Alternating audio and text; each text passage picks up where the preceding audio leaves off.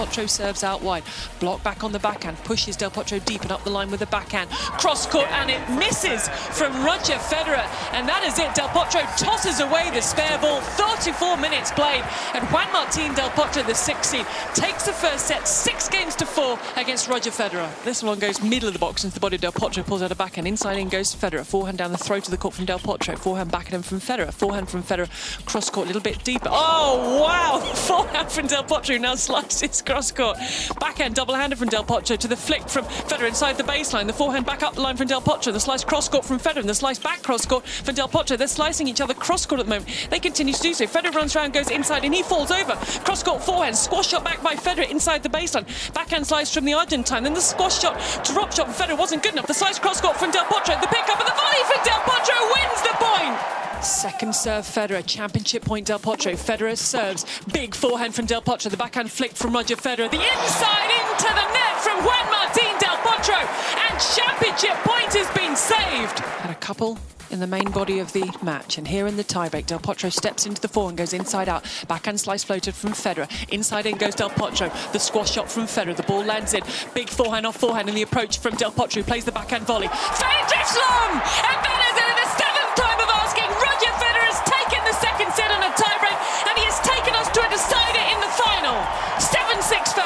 Inside out forehand from Federer is good. Federer forehand again. Inside out again. Stretch backhand from Del Potro. Backhand flick from Federer. He is pummeling the Del Potro backhand, but he's making them. Down the line goes Federer. Cross court forehand goes Del Potro. Drop shot Federer. Here comes Del Potro. It goes up, but it's not high enough for Roger Federer. Break point Federer. Second serve time. Federer comes in, take this early with a backhand. Lovely angle from Federer. Federer is in at the net and he raises his fist. Federer has broken. He's taken the game. He's taken game number nine and he from his sixth Indian Wells title, leading 5-4 with the break. Stretch back and pushes Federer back and Del Potro steps in with a big double-handed backhand. Now a forehand for Del Potro, scoops it up, takes a bit off. Now double-handed backhand from Federer. They're both playing quite sort of cautious tennis. Now a bit more length on that from Del Potro. Opens up the forehand and goes cross-court. That's too good! Juan Martin Del Potro breaks back. He saves three championship points, and it is five games all in the decider. Championship points for the sixth seed. Del Potro reaches up and serves, and Federer slices the backhand down the line. It's floated cross court from Del Potro. Del Potro double-handed this time, cross court and middle of the court. Another double-hander from Del Potro, and Federer now opens up the forehand, but he drifts it long, and there is the roar for Juan Martin Del Potro. The smile on the face of the Argentine. He has won his first ever Masters 1000 title, his title of 2018, his 22nd of his career, and he is the new world number six. A nice embrace from the players at the net, but here is the applause from the crowd. He raises his arms aloft after two hours and 40 minutes. Juan Martin Del Potro comes through to take the Indian Wells title against Roger Federer 6-4, 6-7, 7-6.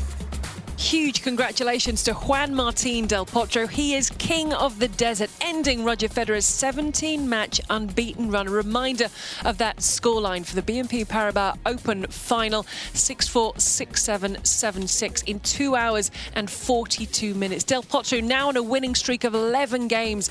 He's got two titles this year from three finals, and he moves up to being world number six. You're listening to the ATP Tennis Radio podcast. Coming up, more on that epic heavyweight final that unfolded in the Californian desert. We'll also be looking a little bit ahead to Miami, the next Masters 1000, and back on the best bits when we heard from and spoke to some of the great and good of the sport. My name is Gigi Salmon. Great to be with you alongside Miles Maclagan. Miles, what one word sums up that final for you? Heavyweight.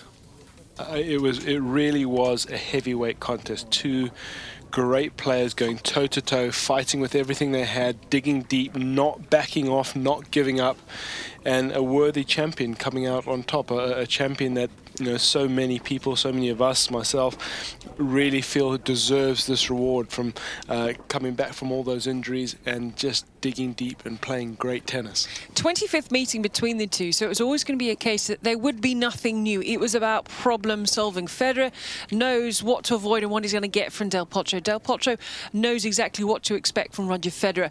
Uh, this was a match, it just meant so much for Federer. 17 and 0 for the season going into this. He'd won the tournaments he'd entered, Australian Open and Rotterdam. He was looking to make history here with six. And Del Potro, one of those players you had to say to yourself before this final, oh yeah, he may have won a Grand Slam, but he's never won a Masters 1000 title. And, and he's still on his very, very long journey back from multiple wrist surgery. It just, it just had a little bit of everything, just the build up to this final. It, it certainly did, because also so often when Roger Federer goes on court, you're, you're almost just watching for the artistry rather than the result. Whereas here, you just weren't sure which way it was going to go. I think this was a bigger match for Juan Martín Del Potro. Federer, as we know, has got so many titles, has achieved just about everything there there is in the game. Another title would be a great achievement, but is not going to change his legacy. For Juan Martín, as you say, uh, he doesn't didn't have a Masters 1000 title, and so to get his first one in this style is remarkable. And of course, you know, it's a nice validation for him. The great tennis he played at the end of last year, coming back the, from those injuries, it's a very nice way to top things off. He started Juan Martín del Potro looking very cool, calm and collected as he does, but we just need to focus on, on the business end of that second set. That's when it spilled over. Fergus Murphy, the chair umpire, was brought into it because Del Potro thought he wasn't controlling the crowd, and Federer was ruffled and he was having words of his own. There was a championship point for Del Potro. It ended up being seven set points for Roger Federer. It had everything. It, it, really did. There, there, was tension, and it was one of those matches that you felt, you know, every point counted for something. You couldn't, uh, neither player could afford to come off the gas for a second. If, if anybody went love 15 in their service games, you thought, oh, oh, oh. And amazingly, they would keep coming back with, with, with an even better reply. I mean, Juan Martín Del Potro, we talk about the serve and the forehand, the backhand started firing as well. And, and you know, Federer was looking for, was probing ways, he was trying to come forward. Juan Martín pulled off some some some passing shots. He was trying to go into the forehand. I mean, we've just seen he, we know he's got a huge forehand. We know he's going to, and we're still shocked at the at the pace of some of the, the, the, shots he hits. It's phenomenal. I don't remember the last time I saw Federer that ruffled. Now, a little mm. bit's due to this stubble that we don't see very often. And against Coric, it was a battle, and he had to find his way through, and he found his way through in that semi-final. But that was tough. And a lot of people saying, was it the early start? And he's not used to, etc., etc. But here, he was talking to himself. He was yelling at his box. He was yelling at the chair umpire. He aimed a ball, and, and, rightly so, at Del Potro because he wanted to win the point. But it was just, it's a, a Federer that we're not used to seeing. And uh, because I think very seldom does he have doubt in his mind. He, he often he feels he has his destiny in his control. If he plays well, he's he's going to come through.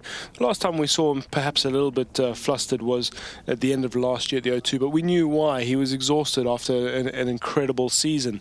But this was different. I think it was he just felt, uh, and I, I, I, do believe it's not just the players. There's a sense around the stadium, around the you know that, that the people are they come in to watch, but well, you know the ones who maybe aren't that experienced, you know, come and think, oh, Roger Federer, I'm going to watch, you know, call their friends, yeah, I'm, I'm off to watch Roger Federer win the title, and then sort of you know a few games are set in, it's like whoa, this is not quite what I expected. This is not as easy as I thought. This is this is we're in for a battle here. I feel like when I ask for your highlights from Indy Wells, I have to say apart from the final because I can't ask that question and yeah. you can't not say, well, I think it was the final we just saw. so leaving aside the final, which is everybody's highlight because it was incredible. It was a match that lived up to its billing. What else do you highlight from our time in the desert? Well, it, it's going back a little while now, but we saw we saw the young guns playing yeah. playing some some good tennis, didn't we? We saw saw, uh, you know, quite a battle with, with Taylor Fritz and Borna Coric. That was a windy day, different kind of tennis. Two young guys fighting it out. Um, we saw Stefanos Tsitsipas. We saw Denis Shapovalov coming coming through, playing again. Uh, so, so some of the young guys. But for me, I think Borna Coric, one of you know one of the young guys that we've been talking about for a long time, really making a move. And what's exciting is that he played really good tennis. I know Federer wasn't at his best in the semi-final, but it was a different charge, a charge that could could hurt uh, Federer. That that would that also had him a, a, little worried at times. So that was, that's probably the the charge performance my highlight. And you had an awful lot of players that you've worked with in the past doing awfully well in this tournament, didn't you? I, I, I certainly did. A little, little too late. Yeah, Kohlschreiber as well. Played some great tennis. Um, Marcos Baghdatis. Marcos Baghdatis, who didn't lose. illness, he didn't lose didn't in this lose, tournament. Yeah, yeah undefeated. So, um, yeah, came, came through qualifying. At um, he played played some good tennis. It's always good to see Marcos. He does.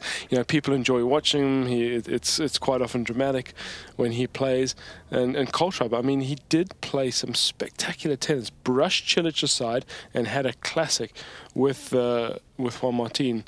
Well done, Miles. Pat on the back. Yeah, thank you. Everything you did during your time with him, it easily coming to fruition. So things don't stop. This is our back-to-back Masters. Next, it's to Miami. No, we don't have Nadal. We don't have Dominic Thiem. We don't have Lucas Pouille. That's just looking at the the top ten players. Federer is defending another title, so he's got to brush off what happened here. Del Potro goes in as the world number six. Djokovic is maybe a couple of weeks stronger. So there are just I don't know. I, I've I've found this season so far so exciting and so interesting. I know Federer's been up there dominating at a level, but but under that there are so many other things bubbling under. You touched on the next gen stars. We've got some of the guys coming back from fitness. It's just I think it's really exciting times.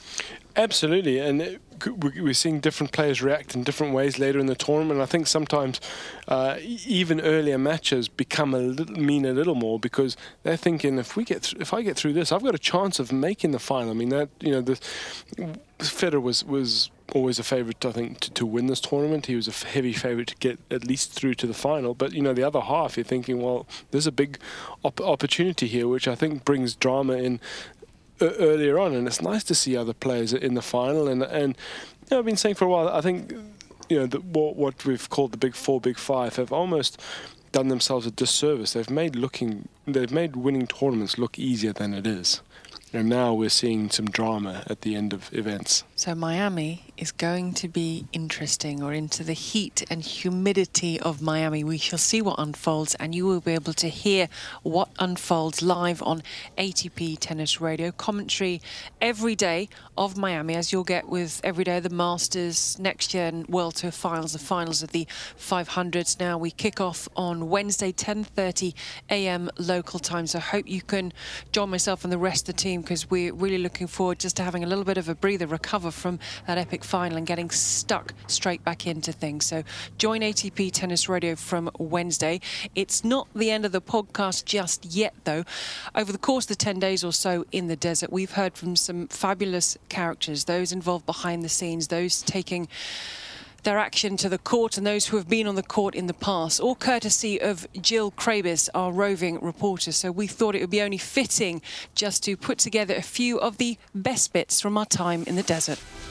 You're listening to ATP Tennis Radio. Well, this is Jill Craybas with ATP Tennis Radio, and I'm pleased to welcome joining us now is Severin Luthi. Severin, thanks so much for taking the time to be with us. Thank you. and of course, you've been um, on Federer's coaching team for a long time now, since 2007. Is that correct? Yeah, exactly. Yeah, 2007.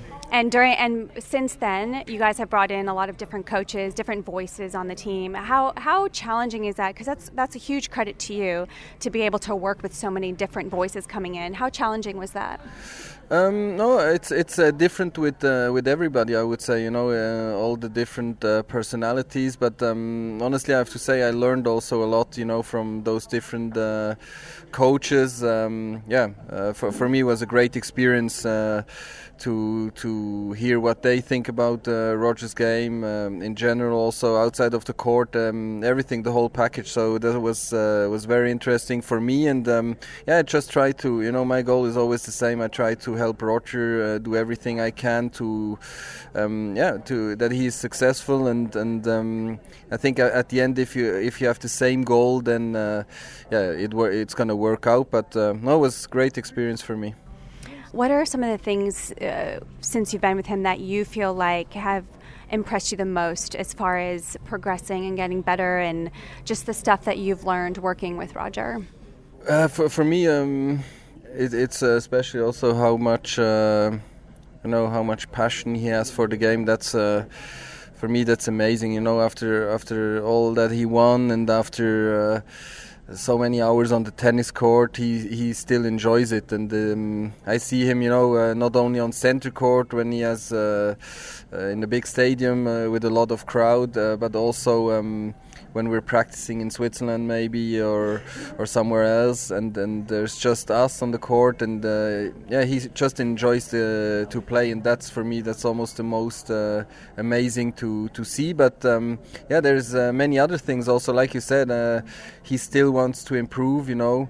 Uh, that's also something I think it's not that easy because if you're so successful, uh, yeah, not to just try to, to keep your level, but always improve. And um, yeah, that's very impressive for me to see that. And I know um, during his career, obviously he's been so successful, greatest of all time.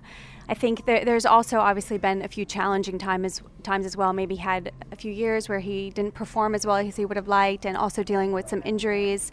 How how was it from your perspective to keep him motivated on the in, in those difficult times?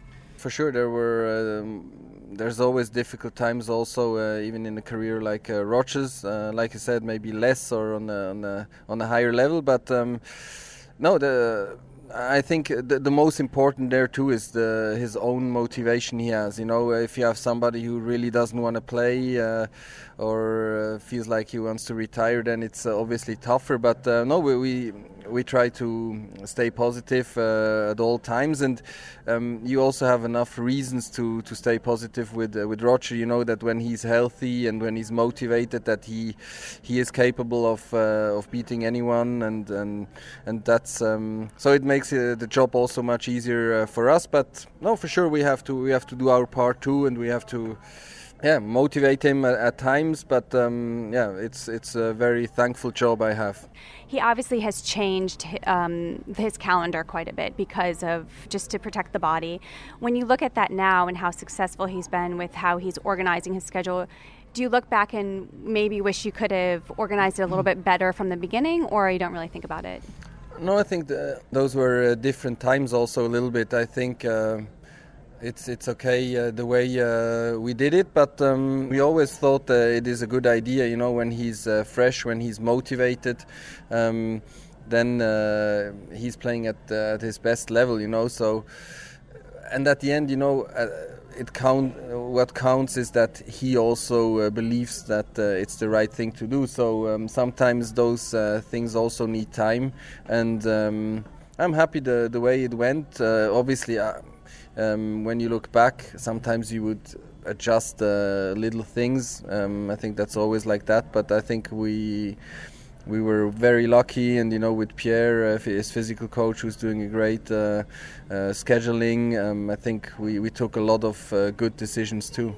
And also, um, you know, he had the injury in 2016, and after that injury, obviously took half the year off and came back and had one of the most successful years last year. Were you guys surprised at how quickly he was able to have such success right away after the injury? Um, yeah, first of all, I was surprised how um, how quickly he wa- he was, uh, you know, like positive after after he decided uh, to to stop the season.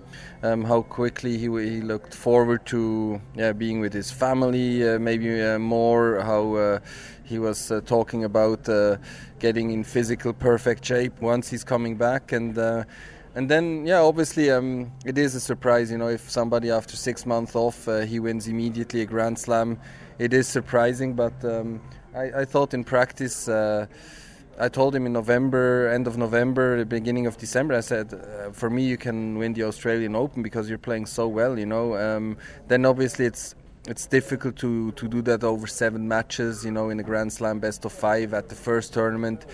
It is surprising, but on the other side, I knew that he, um, yeah, he had uh, the possibilities to uh, to beat anyone.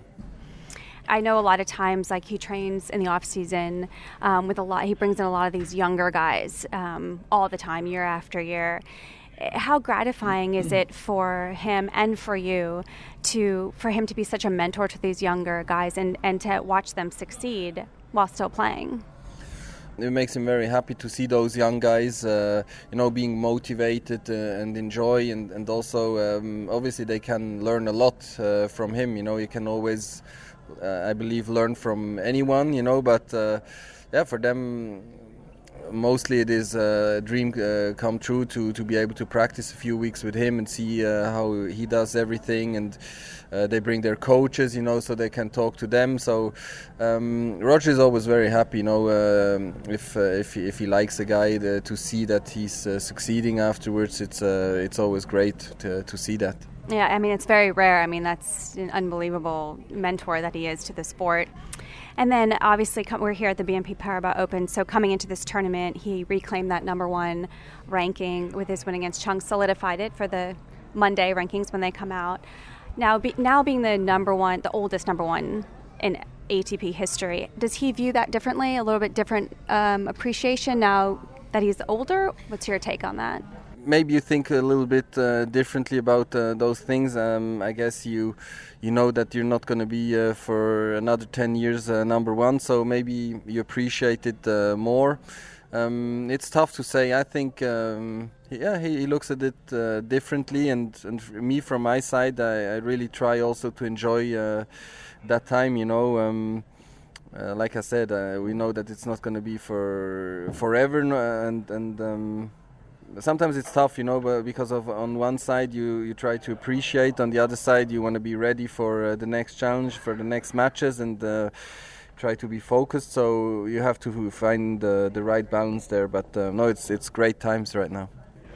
And then one last question, I think, because I think all of us sort of wonder when we talk, when we're commentating these matches and talking about these matches, what can you possibly tell Roger to improve on? Um, I, I, think there's always uh, things to Im- improve on. You know, um, uh, obviously we, we talk a lot also about his game. You know, um, for me, uh, a guy a guy like him who is uh, playing offensive and uh, aggressive tennis, um, you you talk also a lot about the opponent, but I think uh, most important is his game because we know that uh, if his game is there, um, he's able to to beat anyone, and and that's that's our goal. So. Um, yeah, we we there's always small things you can you can improve. Uh, now the the people talk a lot about his backhand, you know, that uh, improved since uh, he came back, and um, but it's it's complex. I, I, think you, you need to, to work on the whole game. You know, um, we also worked a lot on the forehand, and I think that helped him with uh, with his backhand also. So um, yeah, it's um, it's complex and very interesting.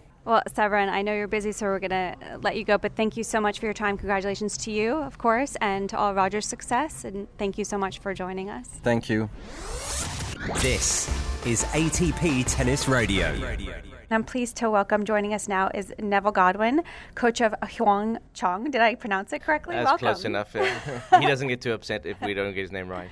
Well, welcome. Thank you for joining us. Um, now, you know he's had a really good start to the year, obviously, semifinals of the Australian Open, but has backed up his results tremendously well. How have you been able to get him in such a spot where he's able to focus on that? Because semifinals is such a huge high, right. but to be able to continue to play at such a high level after that. Yeah, I mean, he, he he's still so young. He's 21 years old, and he's he's really enjoying the process. You know, he's uh, very well documented. Obviously, we only started working together in December, so he's you know he's enjoying the process. He's enjoying learning new things. He's in, enjoying uh, executing on a daily basis. And you know, maybe in the last three four weeks, his level hasn't been as high as he would have liked it, or as well as he was playing Australia. But he's figured out how to get through some tough situations. So that's really good. And you mentioned you just started working together at the end of last year one, I want to congratulate you. I know you got Coach of the Year last year. Thank you. Working with Kevin Anderson, and that's voted by your fellow coaches on the tour. So that's a great accomplishment. Yeah, there that was a really huge uh, achievement and uh, something I'm very, very proud of to be voted by my fellow coaches. And so you stopped working with Kevin in December, started working with Chung. Um, it's quite big cultural differences there. Can you talk about that a little bit? Is it different coaching style that you go about it? Um, well, f- yeah. Obviously, firstly, they one is South African, so obviously Kevin and I have a lot in common, and uh, the other is, is, Korean, which we have less in common. But uh, old guy into a younger guy, and uh, just their game styles are completely different. So it's it's been a lot of fun, and I've had to really try to think a little bit differently, you know, to, to how I was when I was with Kevin. But uh, it's been a really fun challenge, and I'm really happy to see Kevin's doing so well as well this year as well. And as far as personalities, because I did, I interviewed Chung just briefly on the court, a couple questions, but um, and I know culturally it can be different. The communication, I know he's still trying to learn a lot more English and stuff like that. How Do you guys communicate? Uh, no, he, his English is coming on in leaps and bounds. I mean, he's got a great sense of humor, and uh, if he if he doesn't understand something, he's very quick to say, "Oh, I don't understand that. Can you explain it to me in a different way?" Or "I don't understand that word." Or um, no, we we have it's been working pretty well, and maybe maybe he's not understanding a word that I'm saying, and maybe that's the reason why he's doing so well. So, um, no, we, we, he's he's got a great sense of humor. And I'm really happy that his, his English is improving so quickly because it's, it's really coming to the to the fore. Well, he, he's so much fun to watch. I mean, I think he's just so explosive on the court. And I saw him also in his matches trying to come forward a little bit more, trying to come into the net. Is that something that you're trying to incorporate into his game? Well, yeah. I mean, everyone knows he can play such incredible defense, you know, but uh, defense on its own is not going to really win you tennis matches. So, we, you know, and he, he wants to carry on push, pushing forwards and trying to get into the higher levels of the game. So, uh, you know, he has to play some offense, and uh, he, he, has got really great hands. So we try to use that. He, he's got a really good slice backhand as well. He volleys well. So it's just trying to find the right circumstances for him to get forward. This is ATP Tennis Radio. And I'm pleased to be welcomed by former number one in the world, four time Grand Slam champion, and two time Indian Wells champion, Jim Courier. It's great to be with you, Jill. Thanks for having me on the show. Well, thanks so much for joining us. I know you're a very busy guy, so we appreciate the time.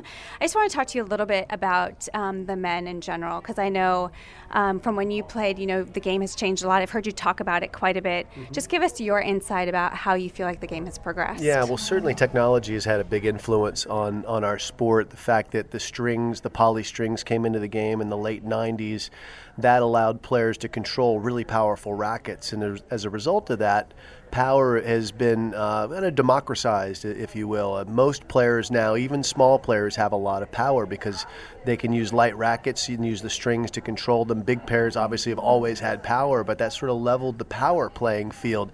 And what that's done is also put more influence on movement and, and balance in the game. The string has helped players control the ball a lot more than gut strings allowed players to. Uh, and now the rallies we see be, have become so much more physical as a result. There, there's um, you know there's an increased need for players to have physios with them to keep them on tour. That wasn't the case um, in the 90s and the time that I was playing on tour. There, there's a real in, increase in knowledge of how to prepare the players to make sure everyone's pre-stretching and post-stretching, and, and there's just a lot more diligence. Uh, the work days have gotten a lot longer for professional tennis players since the 90s, and and um, you know that that is uh, that's added workload to the players, but it hasn't changed. Uh, it, it's it hasn't changed older players from, from playing longer. They've they've uh, actually extended careers in a more physical era, which is sort of those are competing forces in a way. As the game gets more physical, you think more players would have shortened careers with more injuries. But we see so many players playing successfully into their 30s. The average age of the tour has grown three years on average. Average age in the top 100 is 29. It used to be 26. So there's a lot to chew on, and I just gave you plenty. Um, but you know the the game is, is definitely changed, but um, from my eyes, it's been all positive changes because the, the tennis that we've been able to watch for the last 15 years has just been fantastic. It's interesting to hear you say that because a lot of these guys are prolonging their uh, careers quite a bit and, and they're playing a lot of tennis. But the injuries, for example, at this tournament, there's been a few a few players that have pulled out because of the injuries. Um, do you feel like that's the two because of the calendar year, or do you feel like just the physicality of the game is, is what you were mentioning? Well, the calendar hasn't changed for many years, so that's not a variable. So um, if if people are looking for reasons that top players are having injury issues, that wouldn't be one of the variables to look at. Um, the age is, is the most important variable um, for me to look at because we're not looking at the same injury. So if all the players were having an elbow problem like Novak Djokovic, then you would start to hone in on the technology and look at okay, maybe we have problems with these new strings. Maybe the the lighter racket is hurting the player's arms. They're putting too much stress on him. But that's not the only injury. That that's one injury. Then you have Rafa who suffered the muscular injury up near his hip. You have uh, Wawrinka, who has a knee issue. You have Murray, who had to have hip surgery, would, but that's different than what Rafa's dealing with. So there's no variable that, that we would point to that says that there's a real common theme problem uh, like you have with concussions in the NFL. We're not facing that yet in tennis. It, it may well come at some point, but that's not happening right now. But the players that are at the top and have been at the top are over 30 now for the most part. And at that age, you're just more injury prone. The miles on your body are there. Um, their wear and tear um, is there from all of the years of playing. And it's going to happen. And when, when we look at comments from both Roger and Rafa, when they're asked about the injuries, that's what they point to as well. They say it's normal for players our age to be injured. And um, you know what's not normal is the level of tennis that they're playing at their age. That's that's the abnormal part. Yeah, it's de- it's definitely been really impressive the way these guys have just continued to progress. And um, what's exciting for me is that even though you know you mentioned Wawrinka, and Nadal, they're not they're not here, but what's exciting to me is all these other guys that are in the draw that are so exciting to watch. And there's so many great new personalities and new guys to follow. Who do you feel like stands out to you? Well, there's so many to choose from, and, there, and there's a lot of different uh, different um, styles and personalities that are coming up. We just watched Borna Coric and Taylor Fritz play a barn burner of a match here at Indian Wells. Uh, both of those players, the, the way that they're moving trajectory wise, looks like they're going to be factors going forward. And of course, Sasha Zverev already in the top five at, at a very young age. His, his, future looks fantastic. Nick Kyrgios is, is a mercurial personality, an exceptionally gifted tennis player, and, and a fan favorite in a lot of quarters, especially in young fans' quarters. So uh, we, we have a, a, slew of Americans from Taylor to Frances Tiafoe. Uh, we can just keep going down the list there. Jared Donaldson already in the top 50 there are just a lot of different new players coming from all over the place that will fill a vacuum that will eventually occur when, when the big four, big five leave the sport due to age. That will happen. Time waits for no one, and someone has to fill the void. Uh, so we'll, we'll see which one of these young kids can uh, become the big men on the block, not the new kids on the block. And you specifically brought up the Americans, and of course, you're Davis Cup captain. Um, Tell us a little bit about your role there because it's it's always different pressure I think for the players as far as playing in tournaments compared to playing for Davis Cup yeah. for your country. Can you just explain that a little yeah, bit? Yeah, well, my role has evolved from the beginning uh, stages when I was a Davis Cup captain, captaining a veteran squad led by Andy Roddick and Mardy Fish and the Bryan brothers, players that had played a lot of Davis Cup, didn't need a lot of hand holding or or instruction. They they were they had ownership of their games. They knew what they wanted to do, and they knew how to deal with it. So that was more of a caretaker role, and, and it's evolved over the years with players like John Isner and Sam Querrey coming into the tie, and, and Jack Sock now in there with Stevie Johnson and Ryan Harris, and that that's been our squad here as of late. So it's I've become a little bit more hands-on than I was in, in the very beginning, but now also over the time, players like Isner, we've had so many matches together that, that uh, I don't have to do quite as much as, as was needed to build that relationship early on. Relationship building is really important with these players. Uh, relationship building with their coaches is also really important um, trying to figure out how to make them relaxed and comfortable in a highly stressful environment. And there are different triggers for different players. Um, you can't be one thing.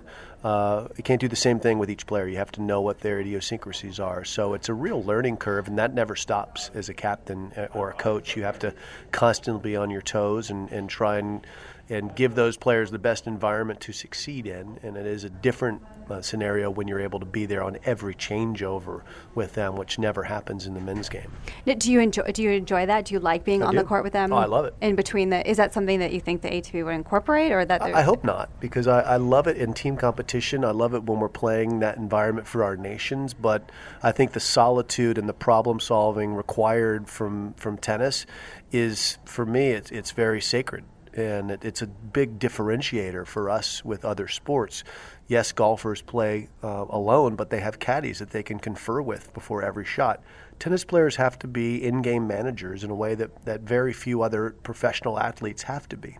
I love that about our sport. There should be a value in players having awareness and, and being able to make adjustments and not just responding to instructions. Um, so uh, I, hope that we never go to uh, to on court coaching full time on the tour. If if we do, and if it's popular, so be it. I'll I'll move on. I'll accept it. I'm not I'm not an old stick in the mud, uh, but I do think that this is a really um, you know sacred part of tennis. Yeah, that's I mean that's my favorite Are thing you? about tennis too. Yeah. Yeah. How was it for you on the WTA tour when when on tour events you have that option? So they changed it while I was still on tour, and I have to. I voted against it because for the exact reason you just said. Like I, le- I feel like I learn more when I make those mistakes, mm. and I have to figure out how to to turn it around. I have to figure out how to change my mentality on my own, and that's where I feel like you get the best benefit yeah. a, as a tennis player. Yeah. So I, I totally agree with you. I voted against it, but they, they did it, and and um, it's been a long time now. Yeah, and when when it was there, I used it because mm-hmm. it was available. Mm-hmm. Um, but I, yeah, I prefer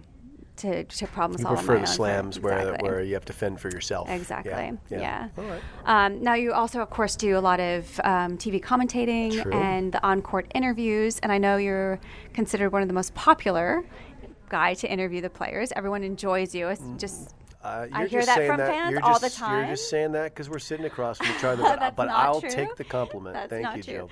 No, it's true. Everyone thinks you're the best, and I just was curious, like, what before going out there, do you have a, a certain approach that you like to take? I know you try and keep it fun. yeah, I think one thing that people outside of Australia are not aware of is that anytime that I interview a player, I've also called that match to broadcast. So I've been in there every point of the match. So that that makes it uh, very easy for me to know exactly what the player has lived in that match, and and I can't imagine doing it without that insight, because you can fly blind and you can get get burned. I, I think if you ask the wrong question. So, um, understanding what the player has just gone through is really important, and I have that uh, I have that access, which is really nice. Channel Seven Australia is, is my main employer down there, and that's who I do these interviews on behalf of. And then when I go out on the court, I have a game plan of what I'm going to ask the players, but game plans are just that. You have to adjust in, in real time to what happens out there, and it's a you have to understand the situation. How much time should you keep the player out there? Have they played a long five setter?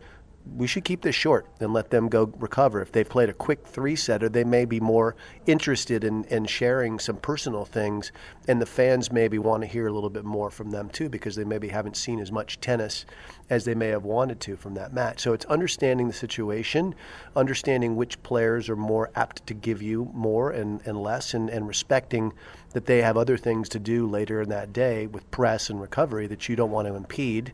But you want to, uh, the goal out there of, of the interviewer should be to allow the player to expose things to the fans about themselves that will endear them. You know, this is a chance for the players to showcase their personalities and win more fans and, and uh, grow the game. And that's the way that I've always, um, well, I, I, learned to view it that way once I got through the, the sheer terror of having to do it the first year because it was awful. You never looked year. terrified to any of us. I believe me, I'm still terrified. you're, you're one mistake away from getting you know burned by the player out there and, and making a fool of yourself. So I'm always on edge beforehand. But uh, through the the leadership of Roger Federer, he's shown um, how you can you can ask uh, you can be asked serious t- tennis questions, give serious tennis answers, and be asked personal questions and share a lot of oneself all in the same interview, and it doesn't feel awkward. So he's been such a great um, player for sure, but he's also been someone who shows the other players how to do things the right way, and they pay attention. And it's he's become more and more and more and more relaxed as the years have gone by, and and he's he's the guy who's made it easier for all of us who do this to uh, to succeed because he's shown the way for other players to to be more open. Is is there anyone up and coming that you feel like portrays not only the game style but has that sort of mentorship that Federer portrays all the time that could possibly gain his role once Federer God well, forbid he decides to retire yeah, one day. yeah. Well, look, I think Andy Murray um, is so thoughtful in his comments to questions that are asked of him. And I think he leads in a different way. You know, he, he's leading on, on thoughts on equality and, and just sort of general global awareness. And I think there, there's a real need for that leadership, and he certainly provides it. Uh, as far as is providing more narrowly that, that almost mentorship role of of how to behave in, in all these environments. I'm not sure. But Roger is such a unique individual because it's hard to be competitive with everyone in the locker room and also be consoling them like he did with Sasha Zverev in the Australian Open after Sasha lost another tough one. Roger goes over to him in the locker room, which he obviously had no need to do. And he went over and, and told him about some of his experiences at that age and and gave him a pep talk. So, I mean, Roger's such an outlier. It's hard to expect that anyone could do um, what he's done on the court or off the court. To be fair. Yeah, I mean, it's it's definitely incredible what he's portrayed for this sport. Um, one last question, because I know you're busy. Um, just this tournament in general. I know you've played here many times. Um, How, what what is what's special about the Indian Wells Tennis Garden that everyone loves so much for, to you? Well, boy, it's it's um it's just so welcoming to everyone. It's so well thought out. There's so much space and, and shade for the fans. Uh, the amenities at the tournament for the fans and the players are just mind blowing. The the amount of wonderful food that everyone can experience here, from you know very very high end food to just good ballpark fare. You know, good hot high quality hot dogs. They really they think of everything here. I mean, it's really it's fascinating to see where this tournament has has gone. Um, you know, and how it's really rocketed forward under the stewardship of, of Larry Ellison. And uh, they're, they're setting the bar for, for the tournaments and, and not simply uh, the Masters 1000s. They're also showing the way in a lot of areas for the Grand Slams. So um, it's been uh, it's been just fun to, to see where this tournament um, is today, where it comes from, and, and I can only I, I can't even imagine where we're going with it. To be to be candid, because it seems like if there are any wrinkles or problems, they they get solved within 12 months. In the next year, they're no longer there. Um, it's it's a really sweet place to come watch tennis and and for players certainly to, to come play. It's why they've voted it their favorite Masters 1000 event for the last four years. Great. Well, Jim, thank you so much for your time. We really appreciate it, and we hope to talk to you again. Thanks, Jill. Thanks for doing this. You're really good at this. Natural. Appreciate that. You're listening to ATP Tennis Radio. I'm Jill Craybas, and I'd like to welcome the 2018 BNP Paribas Open doubles champions, Jack Sock and John Isner. Guys, thanks for joining us. Thanks for having us. Thank you for having us, Jill. First of all, congratulations. A huge one for you. Just tell us a little bit how special it was out there playing arguably the best doubles team in history and also fellow Americans, the Bryan brothers. How special was that for you today? Um, it was it was very special. Those guys have been around for so long, and they've been at the top of the game for so long. They've hands down the greatest doubles team of all time. So for Jack and I to beat them, it's a very big accomplishment for us, and for me personally, that I think improves my record to two and fifteen against the Bryan brothers lifetime. That's not bad. And those two have come with this guy, Jack. So goes to show how good Jack is at doubles. Well, that's a lot better than some other a lot of other doubles teams can say, right, Jack? I, yeah, yeah. And you guys have played together, obviously, a few times. Um, gotten to three finals in ATP 1000 events. This is your second title now together. How do you guys thrive on such the big occasions? Uh, I mean, I honestly think it's because we have a lot of fun out there. Um, you know, if you put too much pressure on yourself, obviously our, our main focus in our careers is singles, and um, you know we like to go out and play doubles. You know, to be able to have you know these moments where you get to play with your buddies and you know hopefully share some big titles. Um, but honestly, it's just I think we're loose out there. Uh, we're laughing a lot of the time um, joking around, and I think it's you know allows us to play loose. And uh, I think if we can incorporate some of that into our singles, um, especially this year, uh, it would help a lot. But um, you know that's kind of why we're out there as well to you know to get some more confidence for singles. and get some wins on court. You're getting reps, serving, returning, um, just kind of trying to polish up the game a little bit and. Um, you know, we were both out early here in singles, and the year hasn't been going great. But you know, something like this can kind of catapult you into, you know, some some sooner than later success in singles, hopefully. So is that something you feel like, because um, I know obviously singles is a priority for both of you, but you've done so well together. Is that something you would incorporate more throughout the year or in the future? We're going for London. No, yeah, it's. Um, I think so. We like to play play together. I don't foresee us ever playing in a Grand Slam event. I mean, of course, as Jack said, our, our focus is singles, but um, yeah, my maybe my last U.S. Open because I'm much older than Jack, but I think going forward in these big Masters 1000s events uh, for us to play with each other. I think we're a pretty uh, formidable team, so might be seeing us a lot, a lot more in the in these big ones. And in in this particular um, tournament, you guys didn't went through the whole draw, not losing a set. Today in the final, two tiebreak sets, but you both seem to really up your level in both the tiebreakers. What was the difference? You know, anytime you're playing with this guy, it's uh, you know it's a pretty simple job for me when he's serving. Just uh, don't let anything get by me line, you know.